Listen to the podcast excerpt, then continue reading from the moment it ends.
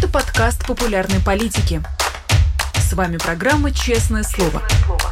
Здесь мы говорим о самом главном.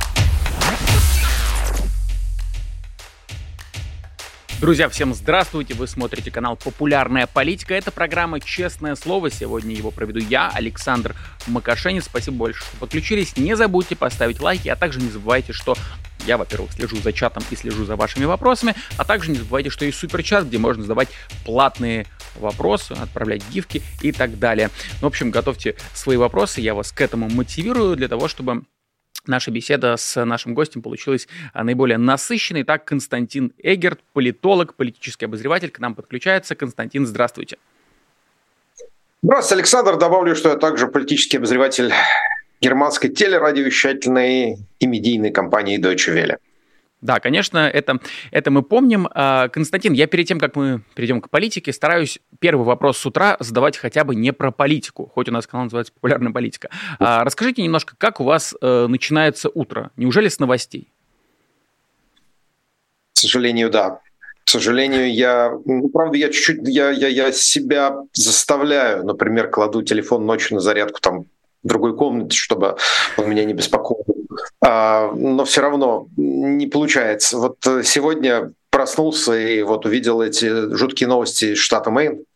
Э, ну, естественно, стал смотреть. Ну, да, увы, с новостей, причем довольно рано, это влияет на сон. В общем, э, все как мы любим, к сожалению. Да, это, к сожалению, есть такая проблема. В всяком случае, с 24 числа многие обнаружили, что даже посреди ночи начинают просыпаться и э, как-то машинально ну, 24 скроллить числа ленту. Я несколько раз просыпался в Киеве от, э, так сказать, обстрелов и э, пару раз заснул, вот просыпался, так сказать, от ощущения, что у меня кровать взлетает под потолок, вот, поэтому срочно бежал в бомбоубежище, что мне вообще полагается делать по э, правилам моих командировок э, и страховки. Но mm-hmm. бывает, что засыпаешь, и вот, вот представляете себе, вот есть серьезно, а вот люди там в украинских городах, ну, например, в Киеве уж точно, э, так живут уже полтора года. Многие, конечно же, отказываются ходить. Не то, что просто не могут ходить в бомбоубежище, потому что вся идея вот этих а, поздние вечерние ночных бомбардировок в том, чтобы людям не давать спать. Это своего рода там, пытка сном. То есть это не единственная, конечно, идея, не главная даже. Но то, что обстрелы происходят именно ночью, в этом, в этом суть. Поэтому, ладно, как-нибудь я а, буду продолжать бороться с айфоном по сравнению с тем, что испытывают а, сегодня те, кто находится под обстрелом э, всяких там российских кинжалов. Э, и э, дронов э, иранских под названием, которые украинцы кличут мопедами, потому что действительно слышал, тарахтят как мопеды. Вот, по сравнению с этим мои проблемы, конечно, это ерунда. Ну да, тут я могу только присоединиться, но между тем вы упомянули новости а, из штата Мэн. Я, наверное, для нашей аудитории просто поясню. В американском штате Мэн из-за стрельбы погибли 22 человека, об этом сообщает Fox News. Я думаю, если успеем, об этом тоже поговорим, но ближе к концу эфира, потому что хотел все-таки а, а, значит, побольше внимания уделить а, угрозе более серьезной, хоть и пока что потенциальной, а может быть это всего лишь угроза. А, в Кремле заявили о проведении тренировки нанесения массированного ядерного удара в ответ на удар противника. Это вот цитата. Руководил тренировкой, как известно, лично Владимир Путин. Вот если переводить с языка политики на более понятный э, язык э, обычного человека. Как бы вы это э, объяснили? Ну, это стоит в той же цепочке действий, которые мы видим периодически, так сказать, Путин их совершает, начиная с 24 февраля. Это де-факто угроза применения ядерного оружия. До сегодняшнего дня нет никаких доказательств того, что как-то изменилась статус э, боеготовности, скажем так, э, или точнее статус э, боевого дежурства сказать, российских ядерных сил. А нет никаких пока признаков того, что что-то куда-то там перемещается, или какие-то там, я не знаю, бронепоезда, с которых запускают ракеты, например, там выходят на какие-то позиции для пуска. Э, но, несомненно, Путин играет вокруг этой темы, потому что больше тем, которые могли бы, э, ну скажем так, привлечь внимание, э, у него нет. А, есть еще один момент. Вот это он действительно интересный. А, это то, что так называемая Государственная Дума э, фактически э, вывела Россию из, ну, конечно, не она, ясно, что Путин, да, из договора по, по, по запрету ядерных испытаний. Э, и вот здесь это, мне кажется, интересно, э, потому что, опять же, надо смотреть, будут ли происходить какие-то процессы по расконсервированию российских ядерных полигонов, ну, точнее, одного ядерного полигона на Новой Земле он находится, и будет ли вестись какая-то подготовка к испытательному там, ядерному взрыву. А, пока, опять же, насколько я понимаю, таких признаков нет. Я э, буквально неделю назад, как вернулся из Вашингтона, говорил там с разного рода информированными людьми, в том числе связанными с Советом национальной безопасности. Все в один голос неделю назад утверждали, что никаких признаков, что Путин что-то что делает в этом направлении, нет. Более того, я скажу больше. Мы не знаем, проводились ли какие-то учения. Написать в пресс-релизе можно все что угодно. А руководил ли им Путин или он просто сидел, пил чай в этот момент, так сказать, э, писали этот пресс-релиз, мы тоже не знаем. Но ясно, Путин постоянно напоминает, у меня есть ядерное оружие. Я очень серьезный чувак, и со мной надо считаться. Но проблема заключается вот в чем. А, во-первых, Путин хорошо знает. А любые, ну, по-настоящему активные действия с ядерным оружием приведут, а, к ответным действиям НАТО, напомню, НАТО ядерный альянс, не только потому, что э, в него входят Соединенные Штаты, а потому что также туда входят Великобритания и Франция, обладающие своими силами сдерживания. Номер один. Номер два. Если Путин действительно начнет, ну, например, проведет ядерные испытания, это будет стоить ему э, довольно серьезного, это, это приведет к довольно серьезной, на мой взгляд, потери имеющегося у него, к сожалению, авторитета в странах так называемого глобального юга, ну, вот во всех этих Южных Африках, Бразилиях и так далее. А, потому что там э, вот эта идея, что нужен мир, не нужно там ядерного оружия, э, она очень сильно распространена. Любая страна, которая хотя бы в форме испытания э, будет применять ядерное оружие, а она там потеряет в авторитете. А Путин очень дорожит глобальным югу. Он, видите, как, э, посмотрите, как, например, там э, российская делегация агитировала потенциальных там союзников из э, Южной Америки, там Африки э, во время последних дебатов э, вокруг э, э событий, вокруг нападения Хамаса на Израиль и израильского ответа. Да, вот эти все резолюции, которые взаимно блокировались там, тоже ну, очень активно Москва задействовала э, помощь так называемого глобального юга и получил там в виде Габона, если я не ошибаюсь, э, ну, понятно, Объединенные Арабские Эмираты и так далее. И номер три, то есть здесь ему тоже не стоит очень с этим делом э, шалить. Э, номер три, мне кажется, тоже важное соображение, хотя здесь мы заходим э, скорее в такой, как это называется, в сферу занимательной э, путинской психологии, которой вот э, мы все занимаемся, ну, я ли вы человек молодой, а вот я этим занимаюсь с 2000 года беспрерывно, а, как, собственно, и все, что-либо там анализирующие по поводу России. Так вот, занимательная психология заключается вот в чем. Если Путин отдаст указания реально, ну, например, готовиться к ядерным испытаниям, наверное, этот э, приказ выполнен. Но это будет очень нехороший сигнал для российской так называемой элиты, для верхушки этой правящей.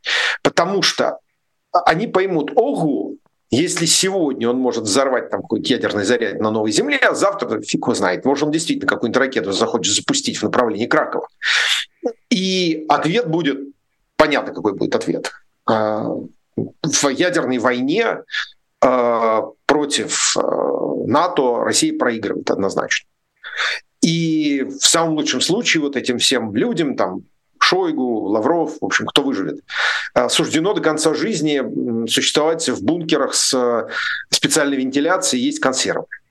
Это такие мысли, я думаю, Путин понимает, что он не очень хочет, чтобы они возникали. Наоборот, люди должны верить вокруг него, э, что он просто своим упорством пересидит.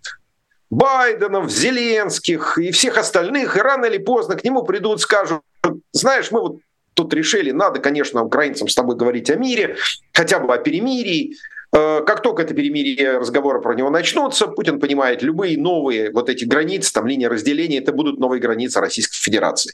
Тут он все это дело через коллективного Соловьева продаст э, российскому народу, расскажет, как он победил, как он освободил русских, как он прирастил территории, как в результате Запад с коварными, так сказать, бандеровцами сдался. Э, и я думаю, что на это вот они действительно рассчитывают.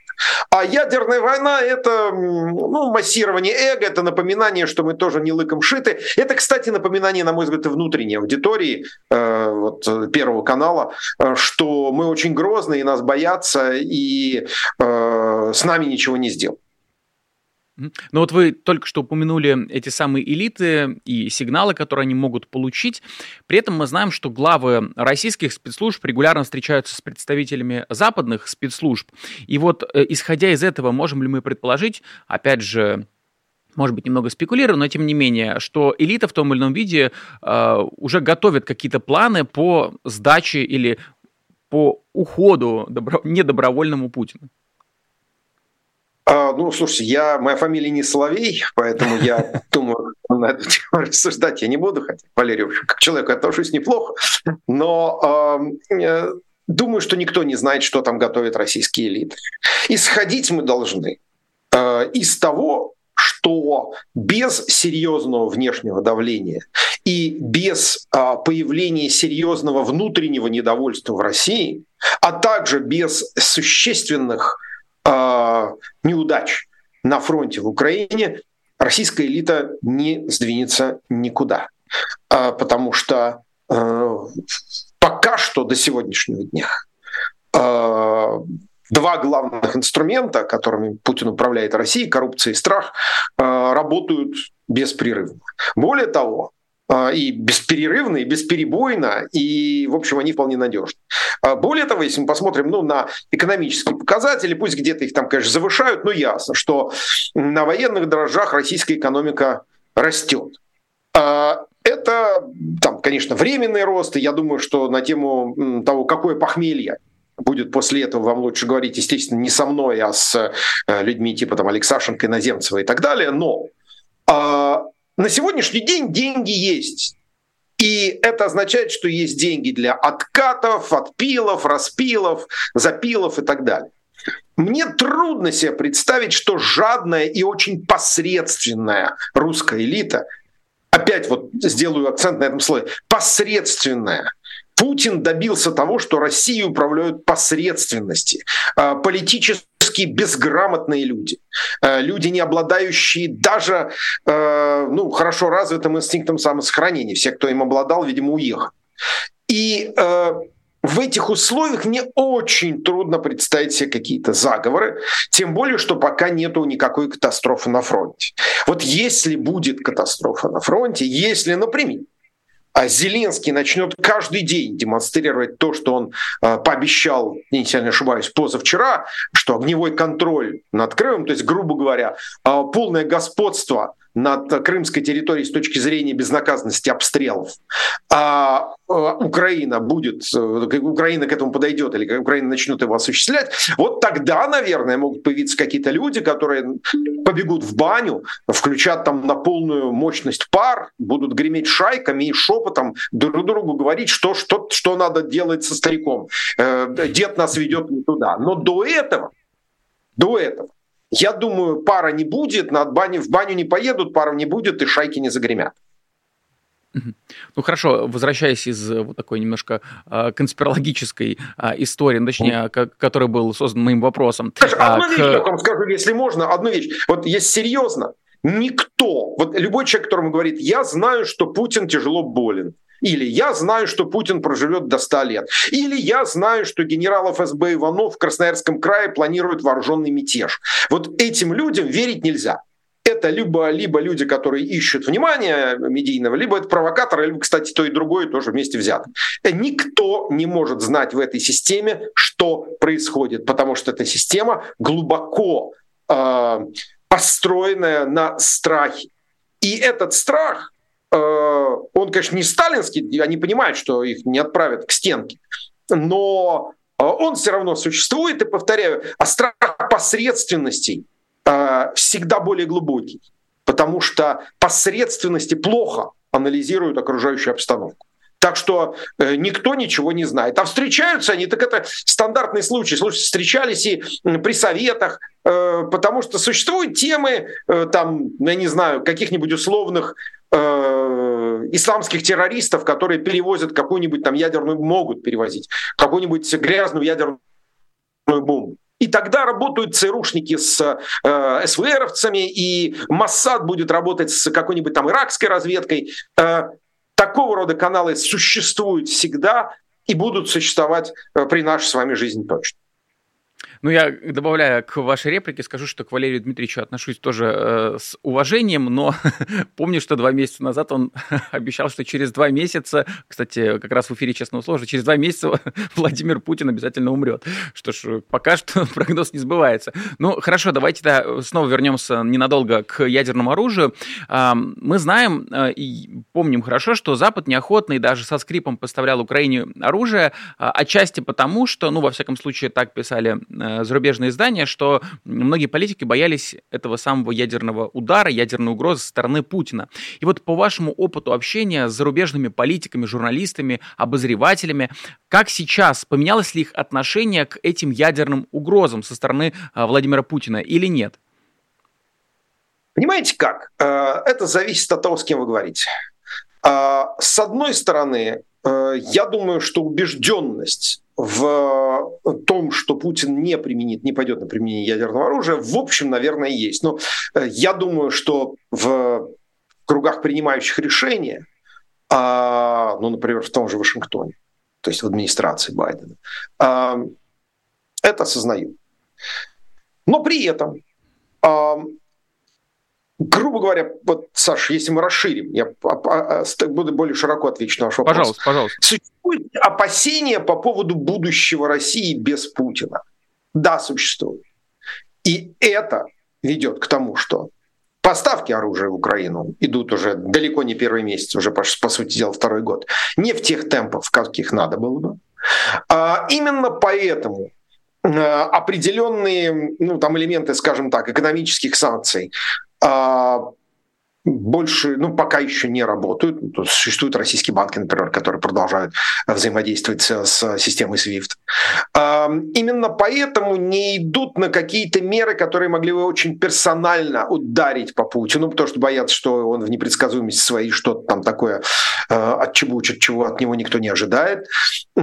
Опасения на эту тему есть. В этом плане, я вам честно скажу, вот сколько я езжу по самым разным странам, вот это очень напоминает мне то, что было в там, 90-91 году, когда э, до последнего там, делали ставку на Горбачева в, э, в Вашингтоне, в Париже, в Берлине, э, тогда еще, кстати, в Бонне.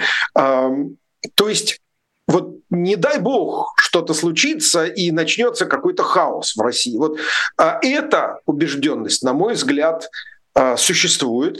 И, э, кроме того, ну, надо понимать, что западные политики вынуждены обращать внимание на, на оппозицию, на общественное мнение. Э, никто не хочет, чтобы мы, им бросали в лицо, тот же Байден не хочет, чтобы бросали в лицо, и вы шутите с ядерной страной. Вы шутите с страной, обладающей вторым, вторым в мире ядерным э, арсеналом. Э, это там плохо сказывается, потому что это Понимаете, ядерное оружие это такая вот там красная лампочка, так сказать, которая зажигается в мозгу там у любого человека. Э, будь он там профессор Ельского университета или э, фермер из Прованса. И э, с этим вынуждены считаться политики, потому что это элементы там, публичного образа, как людей там, осторожных, ответственных и так далее. Э, именно, я думаю, не столько с применением ядерного оружия Путиным, сколько с последствиями краха путинского режима, а, вот с этим Запад теоретически и практически считается. Мое персональное мнение, ну это мое, на сегодняшний день, как я вижу э, ситуацию, я думаю, что никакого распада не будет. Это, кстати, очень многих может угорчить в Украине, э, ряд других странах ее поддерживаешь, но я не думаю, что будет какой-то распад, я не вижу для этого никаких э, сегодня движущих сил.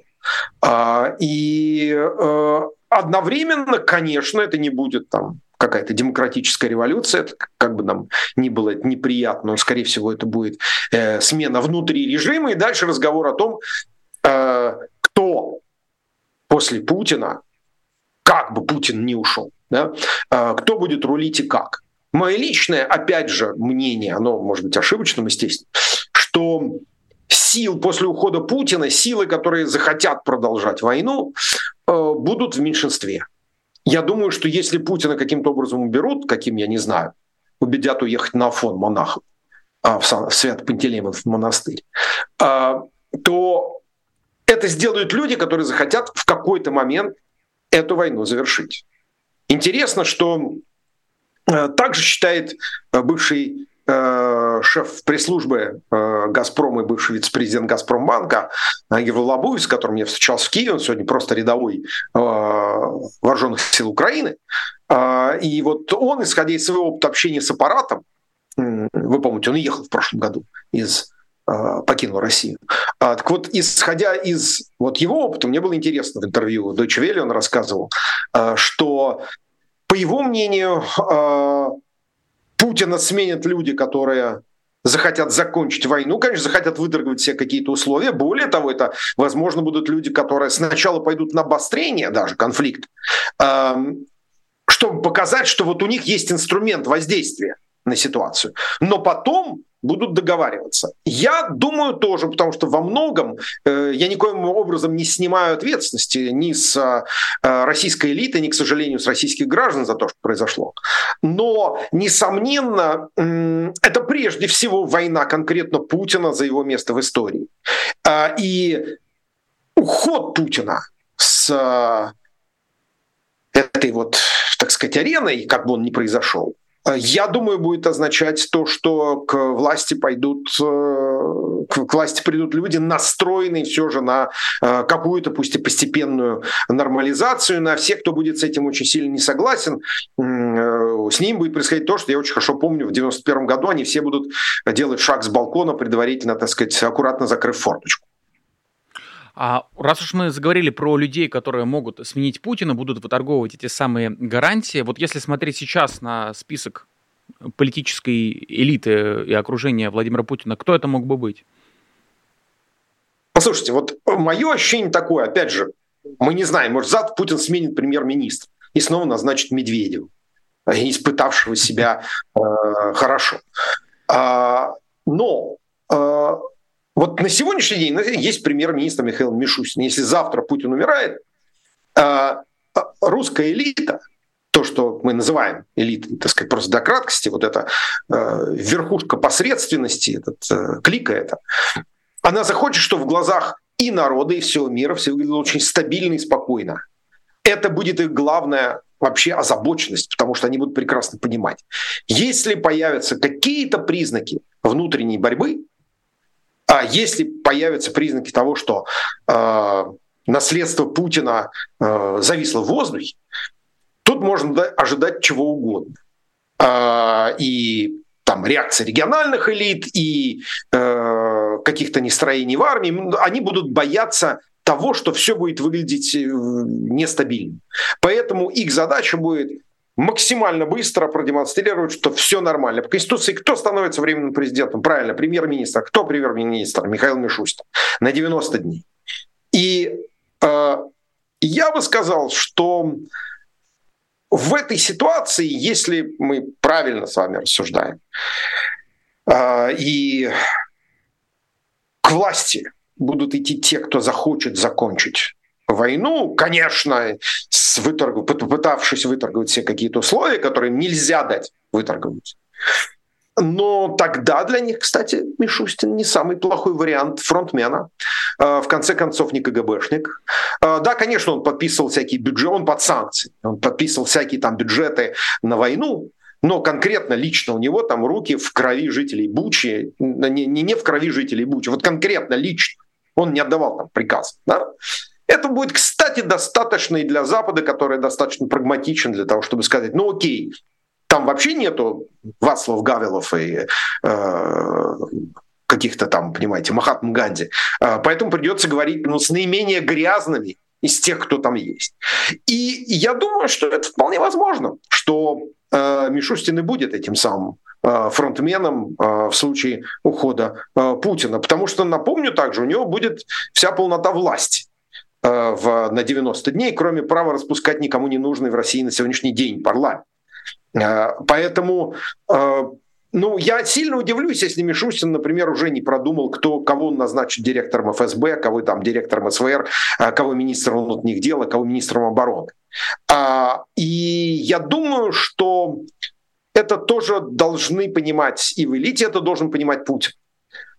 Путин держит Мишустина. Значит, он как-то его, наверное, убедил том, что э, при нем все будет хорошо.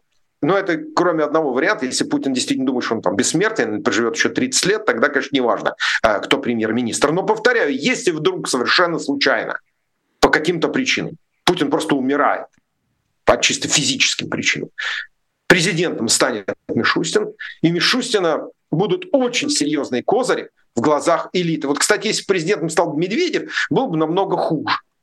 Потому что Медведев э, своим поведением уже доказал, что он там ненадежный, э, что он никто на самом деле. А налоговик Мишустин ну, для разговоров с каким-нибудь Шольцем, э, Макроном, это прекрасная фигура, без там, КГБшных погон, э, что будет, конечно же, э, зачитано. Это, это понравится Западу в том числе. А единственная проблема будет для вот всех, так сказать, россиян, критически настроенных к режиму, потому что, конечно, люди с э, человеки с ружьем, которые будут договариваться о будущем между собой, те, у кого есть реальные вооруженные силы в России, а, они, конечно, захотят максимального сохранения нынешнего режима, в лучшем случае косметической либерализации, э, что, конечно, будет очень плохо для России, но э, на тот момент будет интересно, на их, опять же здесь будет вопрос к Западу, если это произойдет, будут буквально недели, максимум месяц, чтобы максимально нажать на этот новый режим, а, чтобы он вывел войска с Украины, согласился на, из Украины, согласился на границе 91 года, а, на репарации.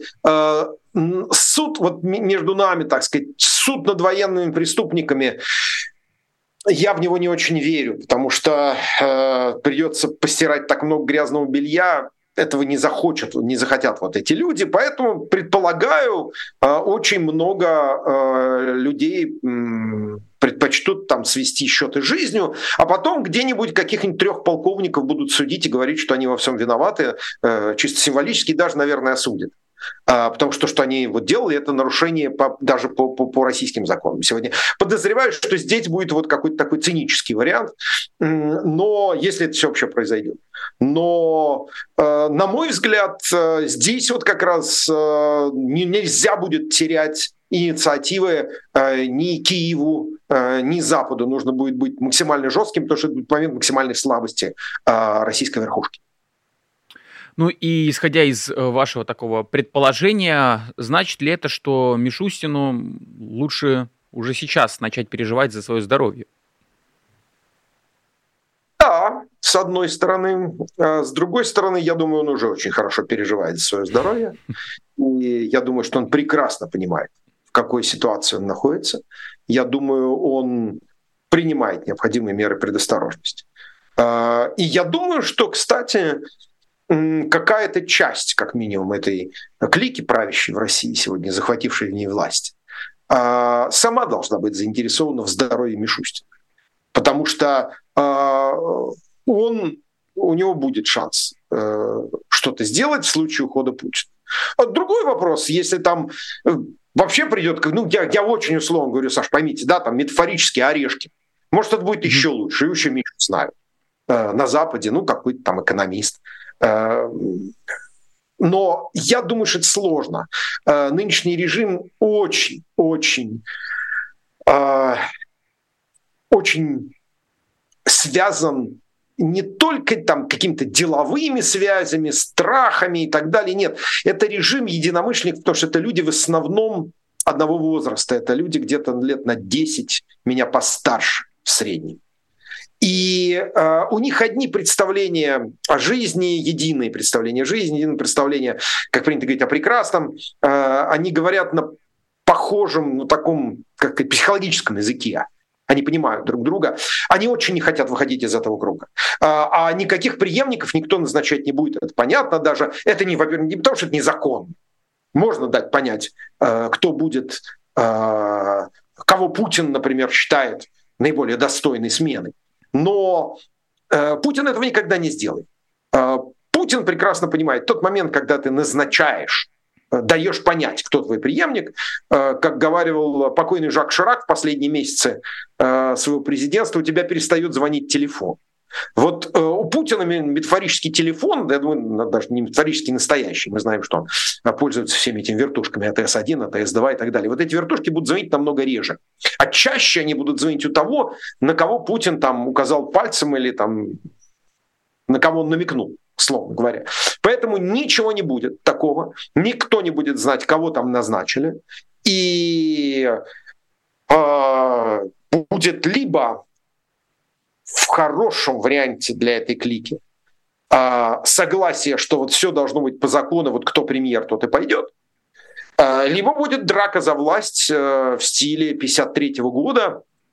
И тут, конечно, могут быть самые разные Э, варианты, э, потому что передерутся люди, с, э, которые контролируют других вооруженных людей. Здесь вот могут быть и покушения, здесь могут использовать, и это нельзя забывать, вот эти все массы бывших и нынешних наемников, а потому что Россия превратилась в страну, где наемник это почетная профессия, как раньше был там столевар или учитель при советах. А на самом деле конечно, другие профессии, там форцовщик и э, цеховик были, э, или мясник э, были престижными, но формально, там столевары учитель. Вот сегодня есть такая профессия наемник. Вот это тоже, если серьезно говорить, будет, конечно же, вариантом в случае, если развернется борьба за власть. Все помнят мятеж, Пригожинский мятеж, все помнят, как можно миллионный город в России взять под контроль за полчаса. И я думаю, что вот многие в этой клике будут этого бояться. Другой вопрос, поскольку они посредственно смогут ли они это предотвратить. Но вот тут, извините, тут будет исключительно практика, так сказать, критерий истины.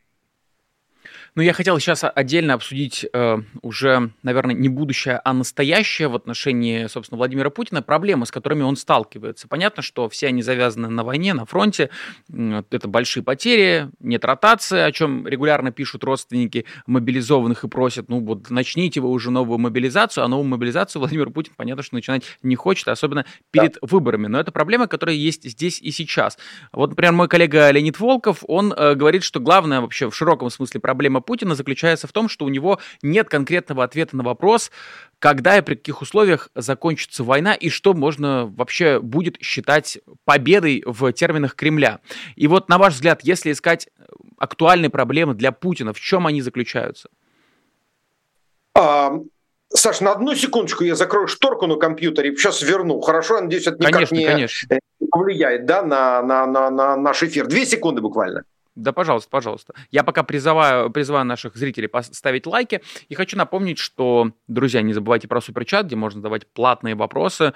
Платные вопросы для нашего сегодняшнего гостя Константина Эгерта, а, политолога. Ну и также не забывайте, что да, можно отправлять, я не знаю, а, различные различные гифки, да, и так далее. В конце эфира обязательно зачитаю все ваши комментарии. Да, Константин, продолжайте. Одно, одно из добрых лиц Deutsche Welle снова с вами.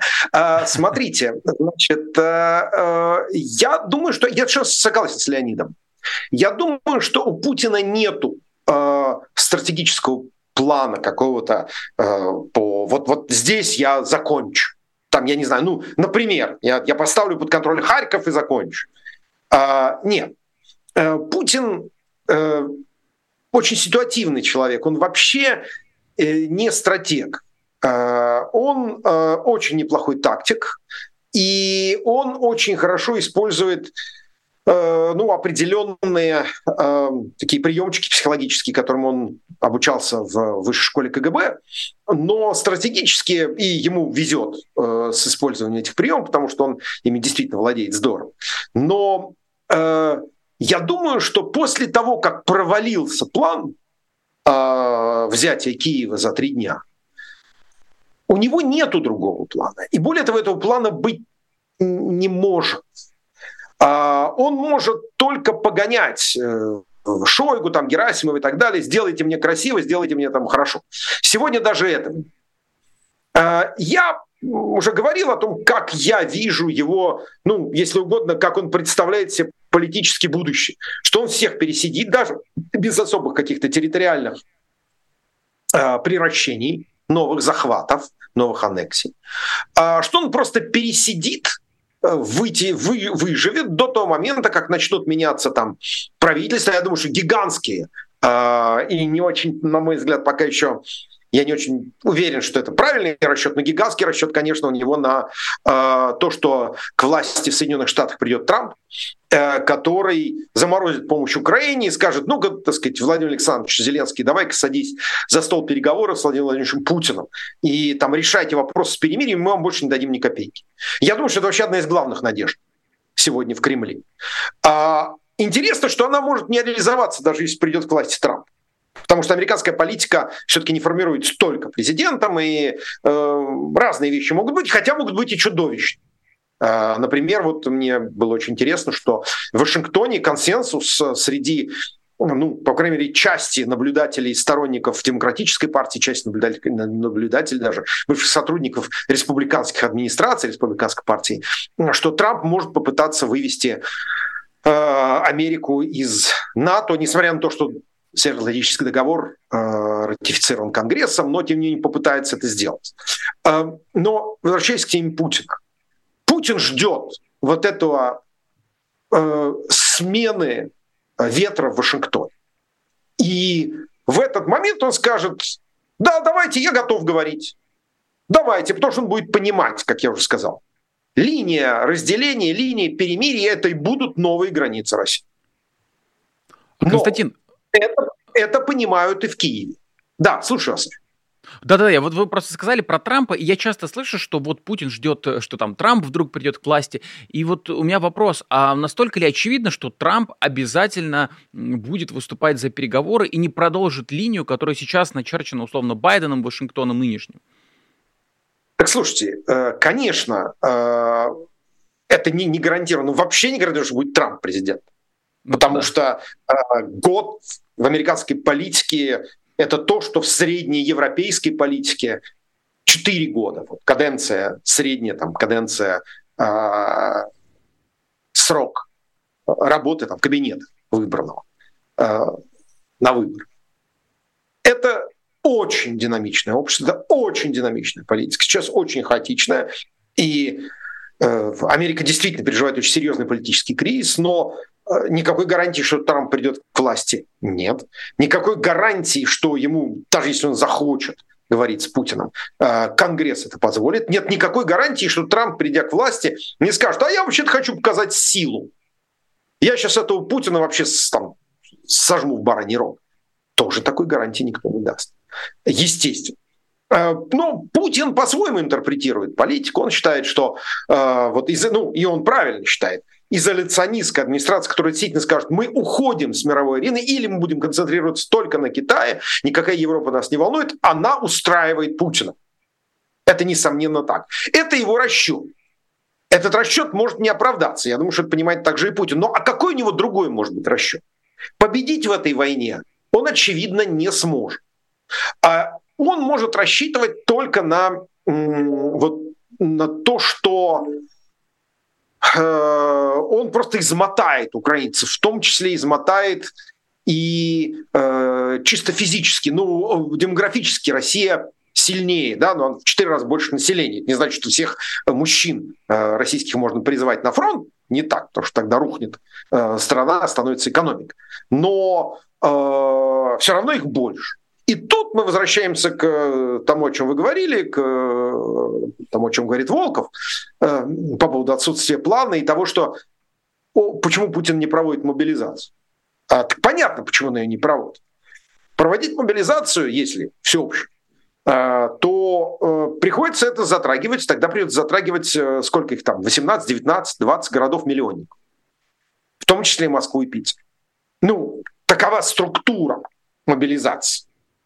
Вы не можете объединить всеобщую мобилизацию, но за исключением так, каких-то городов.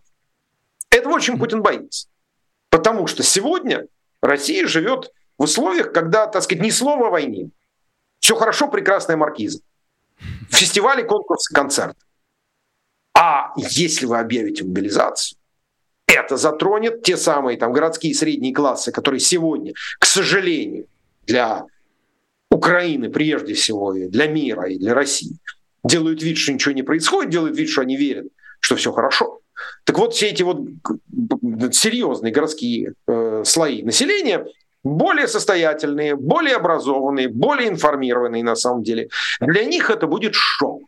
И это будет значительно больше шок, э, чем, например, там, в мою эпоху э, призыв в Афганистан. Потому что призыв был вообще ежегодно, два раза призывали, но попадешь в Афганистан не попадешь, это была лотерея. В Советском Союзе было много где служить помимо, э, так сказать, вот этих войск интервенции в Афганистан. А сегодня, когда объявляют мобилизацию, понимаешь, что такое мобилизация? Это, извините, не ежегодный призыв. Это, пожалуйте, на фронт. Вопрос, сколько у Путина есть еще э, возможностей э, платить за найм по контракту наемников и призывников, это, ну, наверное, лучше спрашивать не меня, а тех, кто понимает, как работает российский бюджет. Судя по всему, пока эти деньги есть. Но для решающего перелома, на мой взгляд, потребуется мобилизация мобилизация – политический риск для Путина. Более того, э, я думаю, что до так называемых президентских выборов, на самом деле до запланированного э, вот этого театрального действия, плебисцита по переодобрению пребывания Путина в Кремле, э, никакой мобилизации. Путин очень тонок, очень чувствителен к настроениям, так сказать, своей, э, вот, ну, вот, настроением масс, скажем так, и не захочет создавать проблем.